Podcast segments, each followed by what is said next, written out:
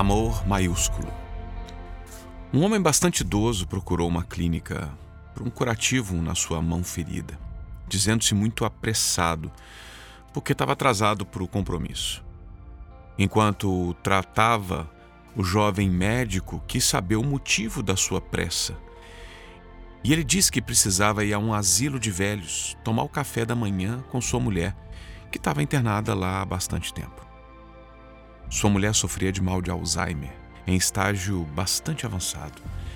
Enquanto terminava o curativo, o médico perguntou se ela não ficaria assustada pelo fato dele estar tá atrasado. Não, disse ele. Ela já não sabe quem eu sou. Há quase cinco anos ela nem me reconhece. Intrigado, o médico lhe pergunta: Mas se ela já nem sabe quem é o senhor, por que essa necessidade de estar com ela todas as manhãs?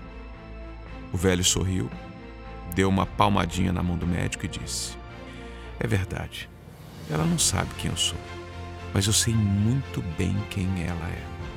Enquanto o velhinho saía apressado, o jovem médico sorria emocionado e pensava: Essa é a qualidade de amor que eu gostaria para minha vida.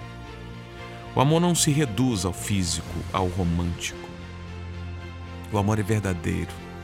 É a aceitação de tudo o que o outro é, de tudo o que o outro foi, do que será, do que já não é. Como o bom velhinho, quem sabe vocês, meus amigos, possam dar e receber em profusão deste amor maiúsculo. Tenha uma linda caminhada.